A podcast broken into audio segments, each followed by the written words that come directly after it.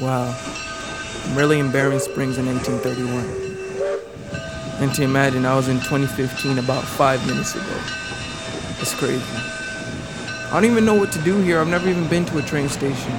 I'm usually with Jermaine or Joshua, and we just get in the van and we just head out. I remember this one time when we were in a Honda Civic, we were driving to Benton Harbor, and we were listening to Kendrick Lamar, and we were just doing us. Matter of fact, let me check my iPod if I still got that recording on there.